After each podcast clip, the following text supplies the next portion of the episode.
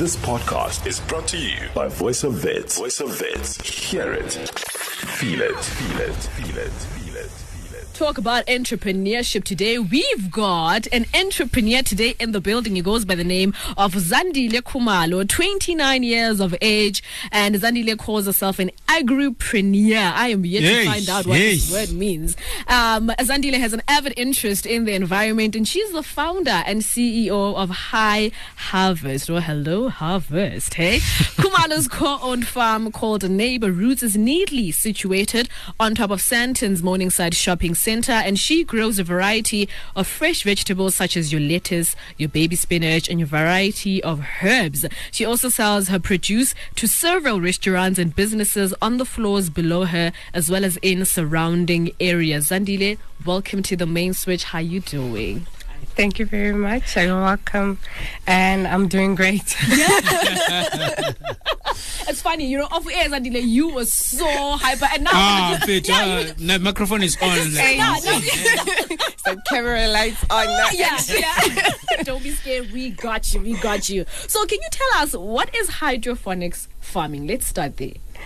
Uh, basically, hydroponic farming is feeding your nutrient water directly to the roots of the plant. Okay. And it all began with the thought of people coming together, basically, I could say scientists coming together and asking themselves, what do plants need? How do plants grow? And um, they came up to an answer saying that they only need nutrient water and a medium to grow in so that they can grow up into their optimum best. So basically, that is um, hydroponics and just farming in water soillessly. All right. So, before we get deeper into that, I want to know agripreneur. Where does that come from? That is a that is a really sexy word, more than entrepreneur. Actually, I'm so. So agripreneur, I guess um, I really don't know how it came up. It just became a trend Okay. of a word, but it's basically agriculture entrepreneurs. so Ah, we wanted okay. to be different, not to be just called agriculture farmers Yeah. or farmers. So we decided to call ourselves agripreneur, and basically I like to say we are agri-techpreneurs because we are agricultural people who are doing technical techniques Yeah. in the farming sector. Yeah, yeah, Yeah. th- that too. We cannot leave technology out of it, indeed. And where, where do you come from, um, Zandile? And I'm asking this question particularly because I'm interested if your hometown or where you come from played any kind of role in the industry that you are in right now. You know, were you a kind of child who had like uh, a garden, you know, in the backyard? You know, was your grandmother involved and was the one always sending you good, "Melo khulisa ikhabisho," water, you know, that, that kind of thing? Uh, Just give us a picture of your upbringing and where exactly it was. Um, basically, um, uh, when I was young, um, I was born and bred in Soweto. Yeah. Uh, yes. so then, uh, when I went started my high school, uh, we moved into the Vaal. Okay. And the exposure of farming then started happening because we all know that the Vaal Triangle is known for its farming Yeah. and different types of farming, but traditional farming type Okay. of way. Yeah. And because then I I actually didn't start off just being a farmer, you know. I started off volunteering a lot into informal settlements, uh, moving into leadership programs, trying to shift the younger mindset into how to become a leader. How can you become a better role in your community? Because the community I come from, it's surrounded by informal settlement. It Okay. is a, um, I could say, semi-urban, uh, peri-urban area. So it's more of a little bit of rural inside, and people live a little bit of backwards compared to Soweto life and Joburg life. Yeah. And then leadership played a huge role there. I'm a person who gives a lot. I'm a person who cares about the community. But starting to see how your surrounding is and people do not understanding the mechanism behind of how to make your own food because of the suffering that they were having in terms of food, I then decided at age 20 saying that let me start planting food. Mm-hmm. but the biggest role that added on to that was that at home we couldn't afford vegetables. And I was like, but vegetables is something that we can grow in the backyard, you know? and uh, with that, um, I said to my mom, uh, let's let's start now planting and let's start procuring for ourselves. And that whole idea grew into a zero hunger campaign for my community. Zero hunger. Okay. So from there on, I started realizing that there's a little bit of need to know because you are young, you are starting a new venture, and you're finding yourself that you need a little bit of mentorship. That's where youngsters, if someone wants to go into farming, should understand to go into. You need some guidance, you need some mentorship, you need someone who's going to be there to let you know or tell you where you're going wrong. Yeah. You know, some others authors would read other books just to get mentorship to understand where they're going. Yeah. And that's the same mechanism I was using. But I was in varsity doing analytical chemistry. And, ah, you know, but then growing vegetables was always my passion. I I went into that. Then from there on, I started realizing that farming is done by elderly people. Yeah. There is no mm. Actually, use. eh? Mm. Mm. Yeah. We do not want farming as youngsters. We want to to be in offices. yeah. yeah. Suit and ties. Yeah. a lot of youngsters, when you ask them what is a farm, they would like it's a person who holds um, a fork or spade with some overalls Mm. And a straw hat Yeah. in the field Yeah. and a huge field, and it's like, but I don't think that's that's where a lot of youngsters want to go. Mm. How can we entice youngsters into farming? How can we change the mindset of how they think about farming? I love that. And through my research, I found that there's hydroponic, and that's how then I could be able to incorporate technology, incorporate your chemistry, incorporate your physics, and be able to incorporate your economic sciences, your natural science within the farming sector. Hmm. And that played a huge role to say that youngsters can actually play different roles when it comes to hydroponic. And I went for it. 2019, built my first hydroponic farm with Vaal University of Technology. Oh, yeah? My core of opening these businesses was to become a part with schools, make sure that they understand that there is type of technologies in farming. So went to Vaal University of Technology, partnered with them, built the first farm, hydroponic, which is a vertical farm.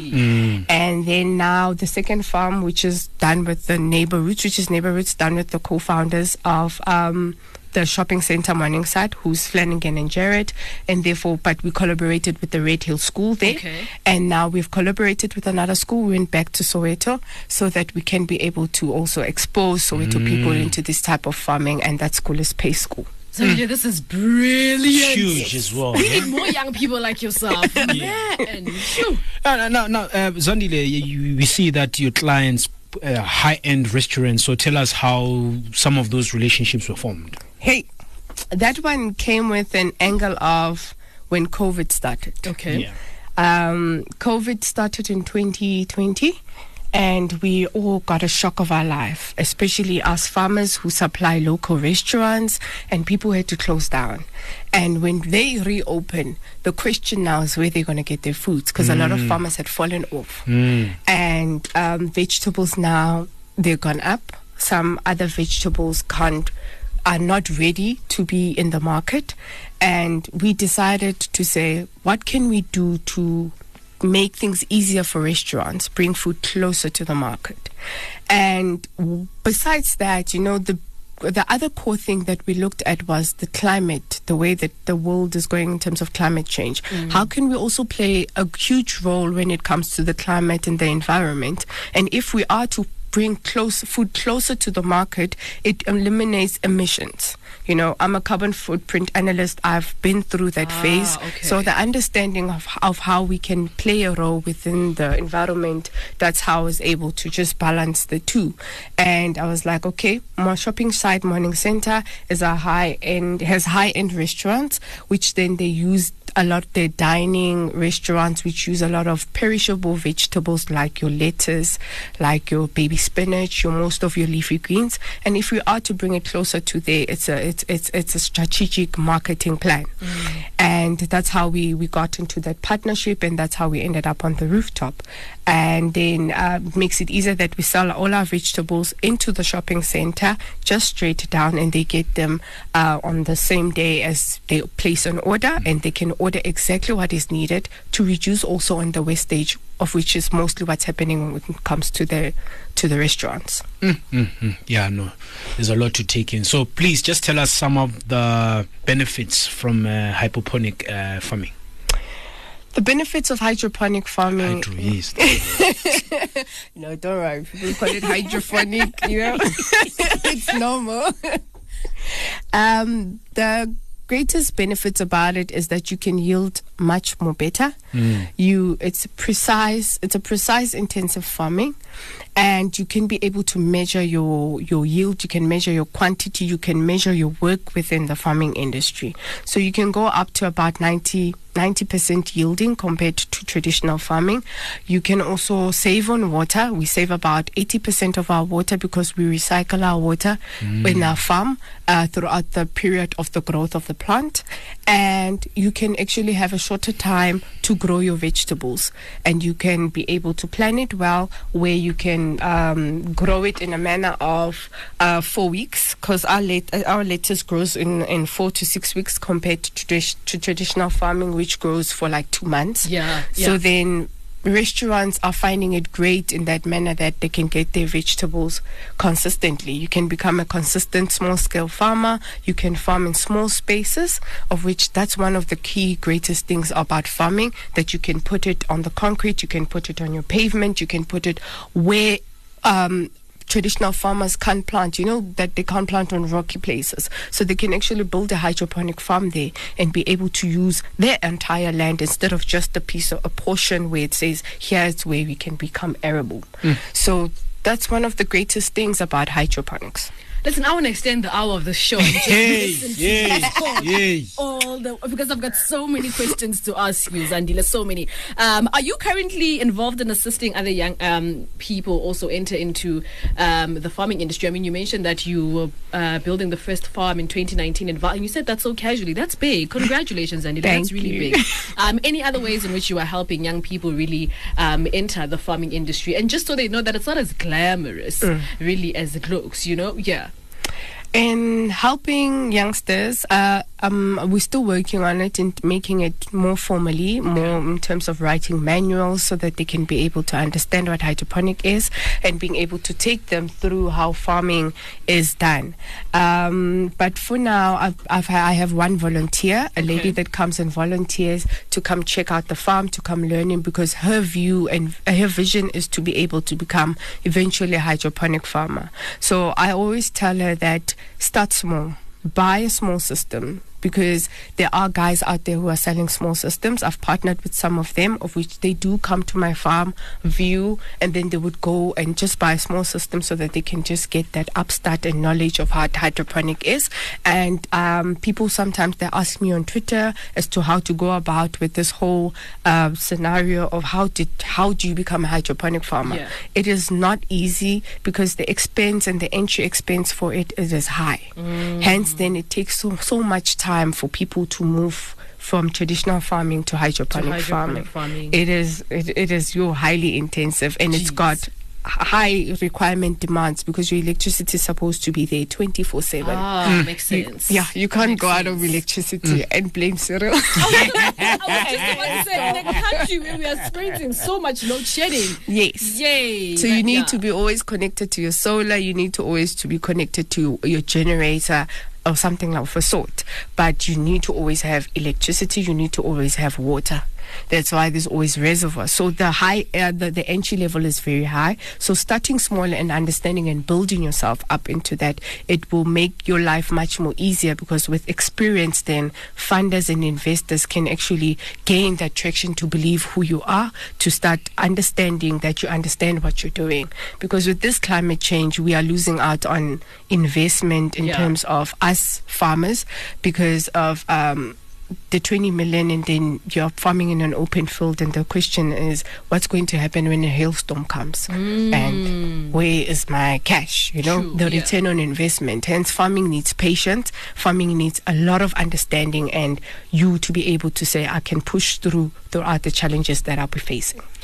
Five minutes to nine o'clock, we are in conversation with Zandile Khumalo, who is an agripreneur for our edition today of Young Minds in Business. And before I let you go, I have to ask you this question, right? Living in the concrete jungle of Sandton, where towering buildings almost press up Zandile against each other, you know, nature can feel like somewhat of a distant concept. So, just briefly, before we let you go, how did you manage to cement yourself and get recognized? Sure. Recognition is not I'm easy. gonna need an hour for that. yeah, you need an hour. just briefly, just touch and go on that one, please. Um. Okay, to get yourself recognized, I I don't. I'm not gonna lie. I I could say it's luck. because I posted once, it was the first time I opened a Twitter account, and I posted about hydroponic farming in Sandton, and it just went trending. And I, I couldn't believe it. Everybody liked what youngsters are doing. I guess it was the time. Yeah, Uh, yeah. The timing was right, I could say. But um, if you're doing something with all your heart and your might, the whole forces around you would come towards you to get to give you and uplift you to where you want to be. Mm. So I, I, I, I'd like to say that that could be the philosophy, but. For me, it was it was luck, just honestly, for me to be trending Okay. on Twitter. Okay, if you say so. And speaking of Twitter, can you please give us your Twitter account, your Instagram account, so that people who are interested um, about how your fundings can come to you and ask you, and you can let them know what it is. What's up? I like to keep things simple. Um, on all of them, on Instagram, on Twitter, and on Facebook, I'm Zandile Khumalo. And you can check out Neighbor Roots. You'll still find us through that. And also check out HyHarvest. You will find us through that. And then follow us and let's have a chat about hydroponics. Listen. I'm going to be your first follower because I'm interested in this one. Seriously. Sandile, thank you so Thank much for joining us on the main switch. We love what you do. Please continue doing it. And we hope to see HyHarvest and Neighbor Roots every single way, okay, in Johannesburg. Thank you so much. Thank you very much for having me, Kgomotso. Thank you, thank you. I appreciate it, Val. This podcast was brought to you by Voice of Vits. By Voice of Vits. To hear more of our shows, tune in to 88.1. 88.1. Or stream via siriusxm.co.za.